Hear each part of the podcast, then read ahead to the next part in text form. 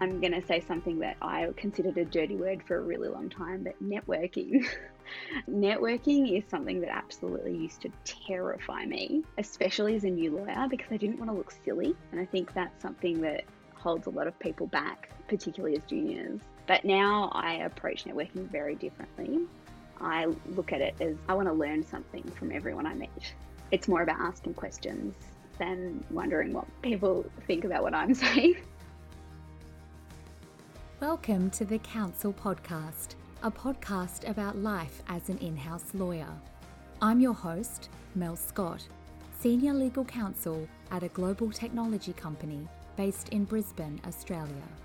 I am passionate about all things in house and am so excited to share insights, interview key people in our profession, and demystify in house practice. My guest today is Kate Sherburn, sole legal counsel at Who Gives a Crap, a profit for purpose company based in Melbourne, Australia. Kate's title at Who Gives a Crap is Legal Beagle, which I actually think is a lot of fun and gives an insight into the organisation's culture. Kate has found a way to practice law that she is truly passionate about and shares some pearls of wisdom about creating your own opportunities that I found really inspiring. I've been hearing from a lot of you on LinkedIn lately, and I truly appreciate your messages of support and encouragement for the podcast. If you have any suggestions for the show or would just like to connect, please do reach out. I love hearing from this community, and I've popped a link to my LinkedIn profile in the show notes. Enjoy this episode with Kate Sherburn, and please feel free to share it with anyone in your network who may also enjoy it.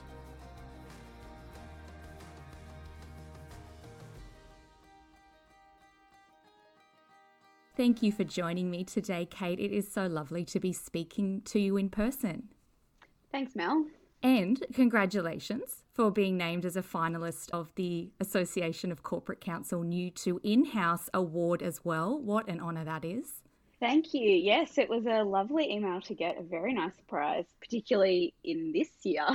And we'll definitely touch on that because I have no doubt that your company in particular has been rocked by what's happened and what happened earlier in the year. Yep. If you had a limitless credit card but could only spend it at one shop, what shop would that be and why? So, pre lockdown, I would have said a running shop or a craft shop because they are my two big hobbies. However, now having spent seven months in lockdown, I would probably say the Lego shop. I've spent countless hours doing Lego with my kids it's pretty much been my son's kinder year. Lego is not cheap. it's not. That credit card uh, would go a long way, I'm sure. Yes. We've we've become very creative with building new things and adding sets together.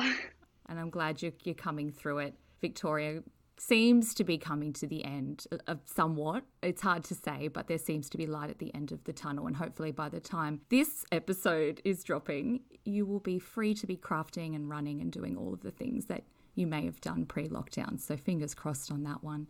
So, I'd love to ask what was your first legal job? So, my first legal job was a paralegal at Cadbury Schweppes. So, I had done a double degree of law and psychology which was longer than the average double degree. And by the time I think I was about five years in, I needed a break. I was mm. I was a little bit studied out, and I saw this opportunity for a, a 13 month contract at Cadbury Schweppes. They had a paralegal program back then, and it was 13 months. You had one month of handover from the previous four paralegals. Then you had 11 months where you there were the team of four paralegals in the legal team, and then last month was handing over to the next group. And I absolutely loved it. so that that was my first experience. It was a, an amazing group of lawyers to learn from. The paralegals themselves, we there was only four of us, so we became quite close knit and and then I went back to uni for my final year and it absolutely whizzed by. It was a great opportunity and probably the best decision I ever made, really, career wise. Awesome. And no doubt it gave you a taste of what in house life could be like as well. Definitely. I knew from that point that I wanted to go in house eventually. I didn't know exactly when, but that had uh, always been my ultimate aim. Even though I started in private practice, from that early stage, I knew that eventually I'd end up in house. So you've gone back for the year, finished up the studies, and then I assume moved into private practice after graduation? Yes. So I I finished and went overseas for three and a half months, which was a fabulous experience. It was the joy of not starting my grad year until March. And then I started my grad year at a global firm. And so I did the the usual thing where we had four six month rotations. However, what, what wasn't usual in my situation was in my third rotation, I loved it. I really loved the work, I loved the partners, and their associate in that team left. And so I got offered a permanent position, even though I was still meant to be doing another rotation. So I ended up doing two rotations in the same group, and then I settled there permanently after the wow. um, graduate rotations finished. They kind of snared you by the sounds of it, didn't want to let you go. Yeah, and like I was quite happy with that because I did really like the team, and even I was trying to work out what my fourth rotation would be, sort of keeping in mind that I'd end up coming back to that group. And in the end, we decided it probably wasn't worth it, and I should just stick there and get that extra six months of experience in the team. What practice area was that? It was corporate advisory, but uh-huh. it was a little bit of a specific one. So there were two partners in the team, and one specialised in technology, and one specialised in life sciences and biopharmaceuticals. I was in the life sciences side, and it was just a very interesting area. It was general commercial work, but with a lot of pharmaceutical companies. It was quite diverse, involved a lot of research to try and find answers to questions that we'd not seen before, mm. which is still something I enjoy doing. And what are your strongest memories of life at that time as an early career lawyer? I think the relationships you make, particularly with your grad group. I'm still friends with people from my grad year.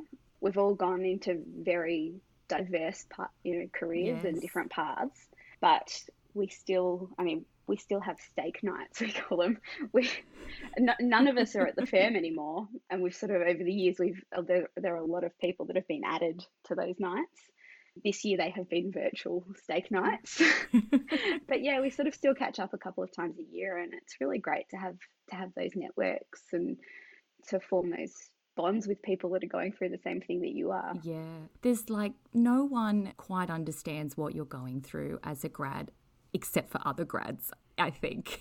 Yeah. and there's that real in the trenches camaraderie that's developed as well. Yeah, and that's exactly it. We we were the first year I think that didn't do articles as well. So we ah. we went through College of Law as well, which so it was the first one sort of navigating that process as well, which sort of meant we couldn't even talk to previous grad mm. groups about it because they hadn't done it. And it's really interesting to see how everybody's paths do diverge. As you said, no one's at that firm anymore, but I'm sure that even within that group, so many may not even even be in private practice or even the law altogether like it's just a true mixed bag but then if your experience was anything like mine back in those first years it was all like we were all gunning to be partner you know and we all wanted the exact same thing but then it yep. shifts over time. I was a post GFC grad. So we we only had six in my grad group. We did have two extra join sort of in the sort of 12 months afterwards, I think. But it was a very different experience for us as well because I think the, the grad groups leading up to that, they kind of all expected a job at the end of it, whereas we were just hoping we had a job at the end of it. Mm so I think that also ch- probably changed the way we looked at things. But yes, I think a, a lot of people, you know, big firm, so this is where I'll stay, but most of us aren't. Mm. There are a couple of people still in private practice, a couple have gone overseas, a few in house, and one nurse. there you go. I, I certainly have a, a similar mix. I just wanted to make that point because it often feels like in those early days that there's this own like this one path ahead of you. And I suppose you, to be fair, you did have a previous experience, so you were largely aware of in-house life, but that's not always the case at all. And then as we're in the profession, in the industry, developing those relationships and understanding what it is that we do and the, the boundaries of it are so much broader than we probably ever thought. You know, the, the world opens up and it's it can be quite liberating, I think, as well, for a lot of junior lawyers to understand that, that there are plenty of different ways for this career to Yeah, I would have loved to have known a bit more while I was at uni when I when I was at uni, it just felt like the only option was to do clerkships and get a grad position. Mm. And only in the big firms, like we, there was not even talk about the different types of law. It was, it was only ever spoken about commercial law. Oh, yeah. And I can remember, so I applied for seasonal clerkships, which would have what would have been my penultimate year, and I didn't get any. And then that's when the Cadbury Schweppes paralegal program came up.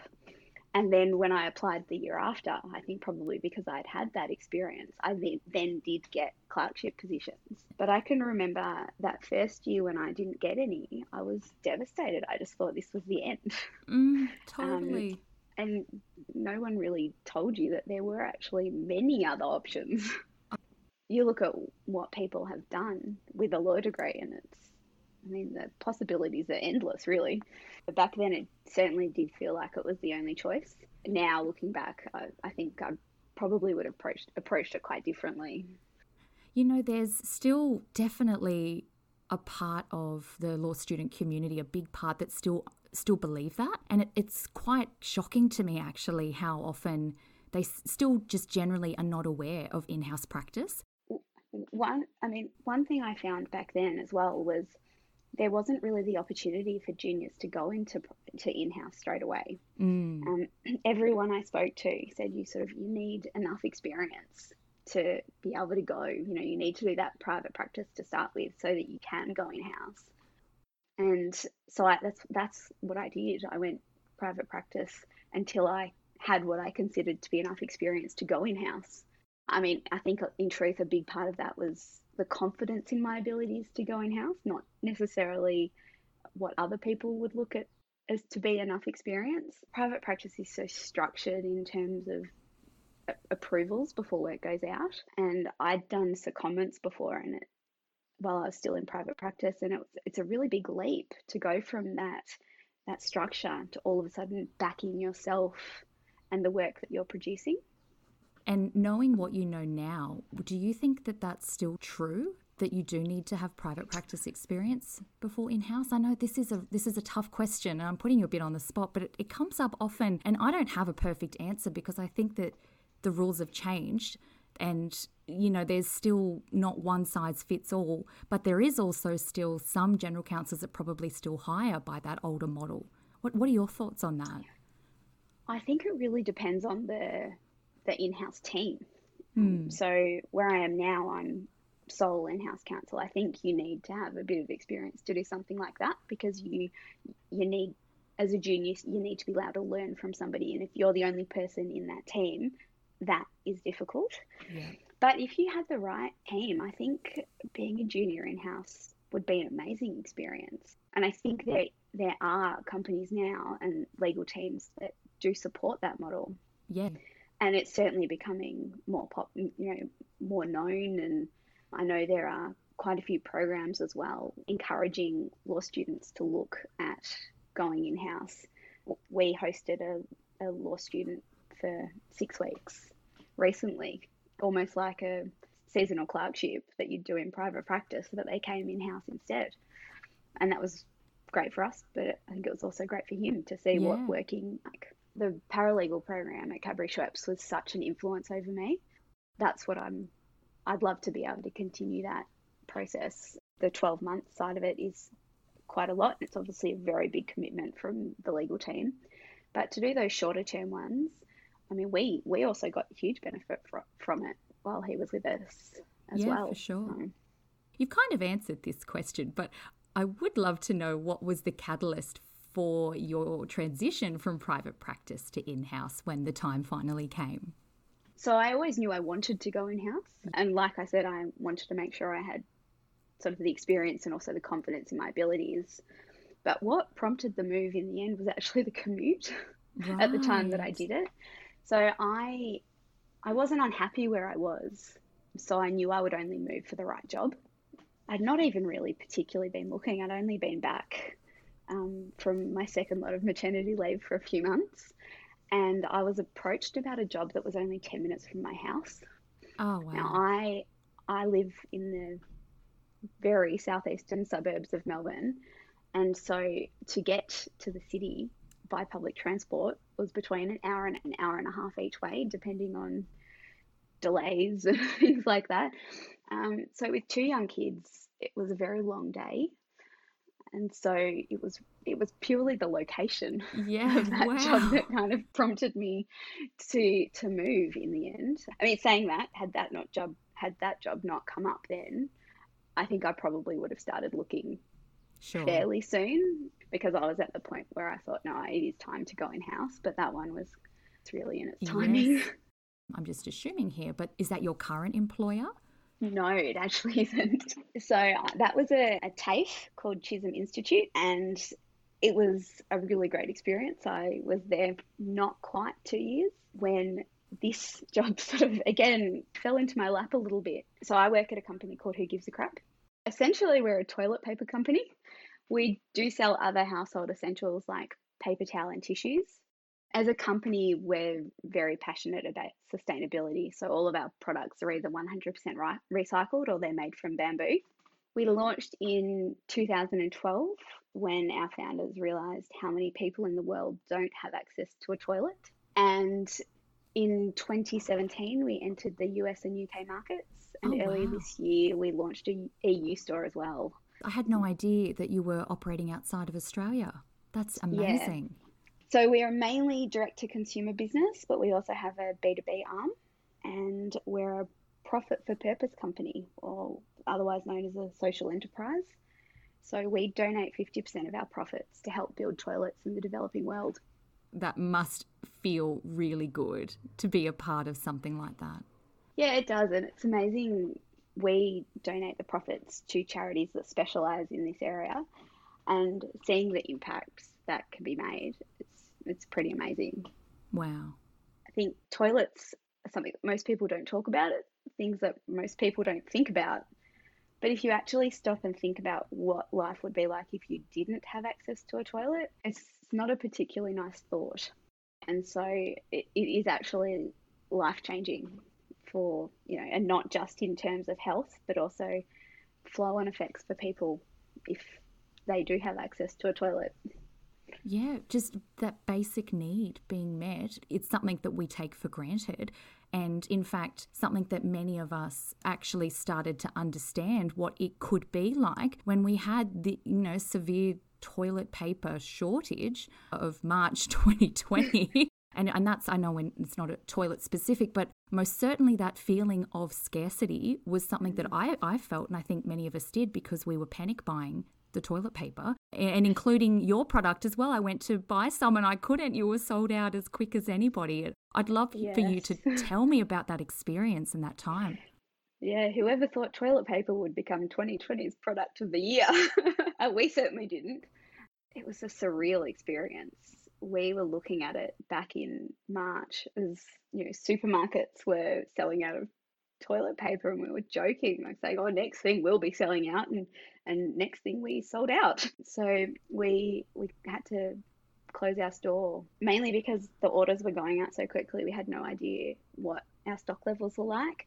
So we shut our store down marked as sold out made sure that we could still honor any subscriptions that mm-hmm. we had. And and then it was i mean you think if you have no product you get quieter but we just got busier also when we got stock back, making sure that it was distributed in the right way. Because if we just opened our, I mean, we had over half a million people on our wait list. Oh, which it. it's just, I mean, it's ridiculous when you look at it, when you think about it now. but if we had just opened our store up again, we'd have sold out again in, you know, minutes. So we emailed people on our wait list and we, we it took about three weeks, I think, to get through the wait list But thankfully, since then, we've been able to stay on top of it. Look, it's a good problem to have. Yes, it is. We made the biggest donation we've ever made this wow. year. In June, we made a donation of $5.85 million. Oh, that's that's um, a sensational amount. Yeah, well done. So, I mean, we are a, a very high growth company. The first donation they made was two and a half thousand dollars, and that really wasn't that long ago. But yeah, this that number just oh, it's just amazing to think that we're a part of that and the, the impact that that actually can make. As much as that was happening, everybody was probably transitioning to working from home and working remotely as well. So that's a huge test of your leadership team.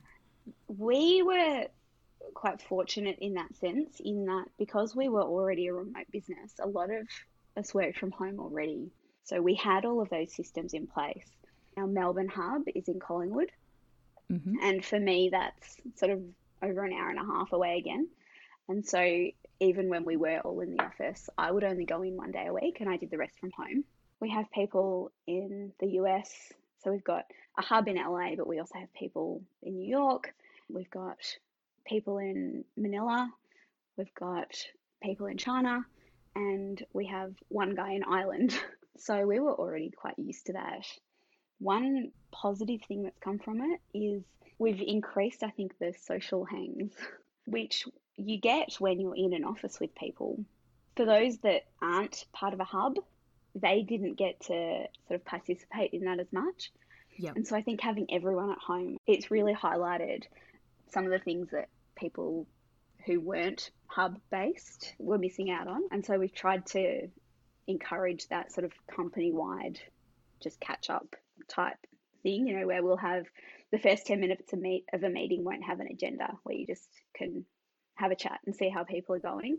And I think that's something that we'll definitely continue even once the hubs do reopen. There's certainly more empathy, isn't there, for the remote workers in our teams. I'd say I've experienced the same myself. Yeah, and it's, I mean, we're a, a very flexible and sort of understanding company anyway, but we've had some hilarious Zoom bombs from children. it's democratized meetings, hasn't it? When there's kids and dogs and cats and the doorbell's ringing. Yeah. there's no head of the table anymore. Everyone is in yeah. their own their own little box, which is a yeah, an incredible shift in the way that we all we all meet. It's been fascinating. Kate, you mentioned it earlier. You said that it is a profit for purpose company. And I'd really love to just hone in on that and get you to explain profit for purpose and if that differs from not for profit. So it does. And I think the biggest difference is that we are a for profit company, but we use those profits for a purpose. That makes perfect sense. And our, our purpose is that we want everyone in the world to have access to a toilet. We do that by donating 50% of our profits to charities that are experts in this field. We might be toilet paper nerds, but we're not toilet nerds. we, you know, we're not the ones that know the best way to approach things in different areas. And so that's why we work with charities that are experts. It's a, a very different way to work as well because everything we do, every decision we make, we weigh it up against is this helping us with our ultimate mission? Well, there's a guiding North Star there for everyone in the team. It's an incredible mission, and you've, you've got that vision really clear there. You said that you're the only lawyer in the company? Yes, yes, and I'm the first person that's ever done this role as well. So, sort of starting starting it from scratch. What is it like to be a sole legal counsel, hyper growth company and yeah, greenfields, as you said, and so being able to start from scratch. What is that experience like? It's amazing. I mean, I, I absolutely love my job, but it is busy. It's definitely very, very varied. I think because of that, I don't have a typical day. You know, and every day can look completely different, and that's part of why I love it. As a startup, there were no real processes in place. So some of it has been trying to introduce things that work, but that work for us. We're not just going to introduce things for the sake of it. We've got to make sure that it works with how we work. I had sort of planned on coming in and sort of doing a bit of an assessment of where we were at and what we needed. And then I just started to feel like I'd got a handle of where we're at, and then COVID hit, and it's sort of been, a well, quite frankly, it's been the most ridiculous year ever. and so it's it's sort of been a challenge to try and keep that progressing. And we, I mean, we are we are progressing with it, but it's probably taking a little bit longer than I would have initially expected when I first started. Yeah, of course. We, no one could have predicted the year that was to come. Your product in particular would have just been in such high demand through through this year. So you've got to certainly give yourself permission to just pull back a little and reassess. So well done on, on kind of making it through. Who Gives a Crap is amazing in terms of supporting their employees. They say that their employees are the number one priority and they actually mean it. But one thing we found is you've got a group of incredibly passionate people, and all of a sudden the separation between work and home were becoming blurred. And so people were very busy and people were working ridiculous hours and trying to get people to slow down and take a break was becoming really difficult. Mm. And they they had done things like offering unlimited personal leave to anyone who needed it. So you could, you know, change your Slack status to parent duty or just taking time away from for myself, and it was completely fine. But people weren't using it. Um, right. And we were trying to work out a way to give everyone that break they needed. And so they introduced a two week no slow fortnight, which meant everybody in the company had a week's leave. So they did it so that we didn't completely shut down. And this happened at the start of September. 50% of the company took the first week off, and 50% of the company took the second week off. And in that alternate week, so the week that you were on, it was a slow week. And so there were no meetings. The idea was that you could take a step back, have a look, see where our priorities were, what needed to be done. And it was amazing. So I closed my computer and I didn't open it again for a week. Good on you. And had some time to reflect. Yeah. And I think the overwhelming reporting back said, wow, I didn't realize how much I needed that. And I think everyone, I certainly found the same. I wouldn't have said that I needed a break, but after having it, I was like, oh, I feel so much better. so that was that was really great. And then with the slow week, um, just trying to get through and work on some projects that had sort of been lingering for a little while because you know other things had become higher priorities. Yep. When you look at say a typical week, what are the the subject matters, the areas of law that you're mostly looking at? Well, it varies so greatly. I think a lot of it is about our growth trajectory. As we get bigger, we've obviously got more eyes on us. We also have eyes in different locations. Mm-hmm. And so you've got to make sure you're sort of complying with everything. Working with our IP partner on new trademarks or even a review of our existing ones. Quite a few NDAs for you know looking forward to working with different people. A lot of employment contracts recently. We've got we've grown dramatically. I think. I mean, I've only been there 12 months, and I was employee number 56, and I think we're now over 100. There's also some quite specific things that we do liaise with external counsel on that are sort of jurisdiction specific. So I've been working with a US lawyer on some regulatory requirements around fundraising privacy is also a really big thing. Obviously, our customers are really important to us. We want to make sure that we protect them in the best way. And so we do lots of training on privacy and security and things like that. Training decks are fun Who Gives a Crap. I get to use lots of gifts. So they're always fun to do. One thing that's really important for me to do is I constantly reevaluate what I've got on and I try and respond to the quick wins quickly. But if I didn't constantly reprioritize, I think I'd get overwhelmed. So it's trying to make sure you stay on top of things. And when everything's changing within an hour, within 24 hours, the cycles are so much shorter, aren't they? Then we're in private practice and you may have a little bit more space, or, or maybe not, depending. But it sounds like your, your experience is that you know, hyper growth, it's just go, go, go. And you have to, yeah, constantly reprioritize. Yeah. And I mean, in private practice, I used to set up my week. Yeah. Whereas now I, I sort of at the end of each day, I kind of do a little plan for the next day. But because we're global, by the time I log on in the morning, mm-hmm. often things can completely have changed overnight. Oh, gosh.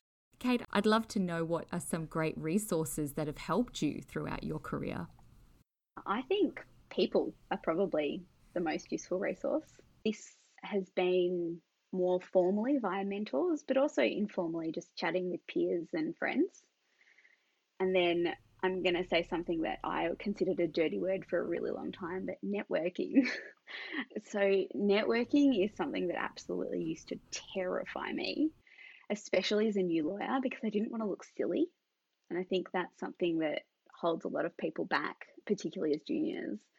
But now I approach networking very differently. I look at it as I want to learn something from everyone I meet. So it's more about asking questions than wondering what people think about what I'm saying.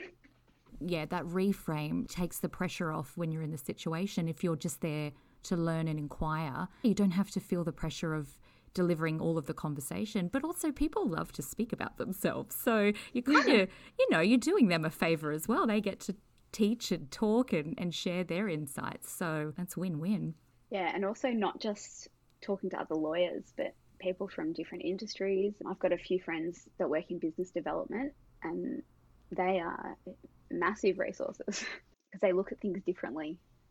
And we can learn something from everyone that we meet. I'm a huge believer in that, and outside of legal as well, if not more so, because, like you say, they're outside of our paradigm and they can shift the thinking and question, like, why do you do that? yeah, that's awesome. And I, I, guess I'd love to just ask on the formal mentoring side, did you do the mentoring program with the Association of Corporate Counsel?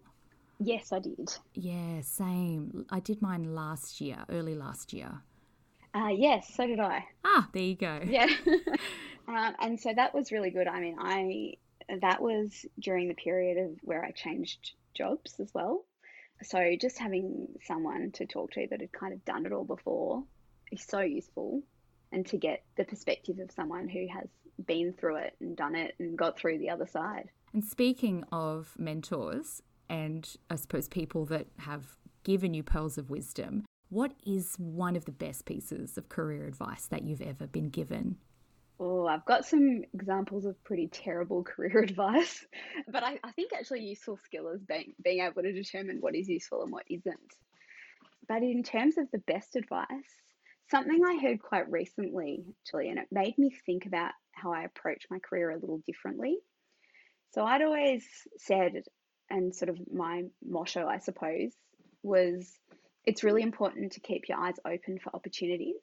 But somebody recently challenged me on that and said we shouldn't just keep our eyes open for opportunities, we should make those opportunities. And when I thought about it, I think I'd been doing that to an extent, but it really clarified the way I think about it. I think it also helps when you're very passionate about what you do.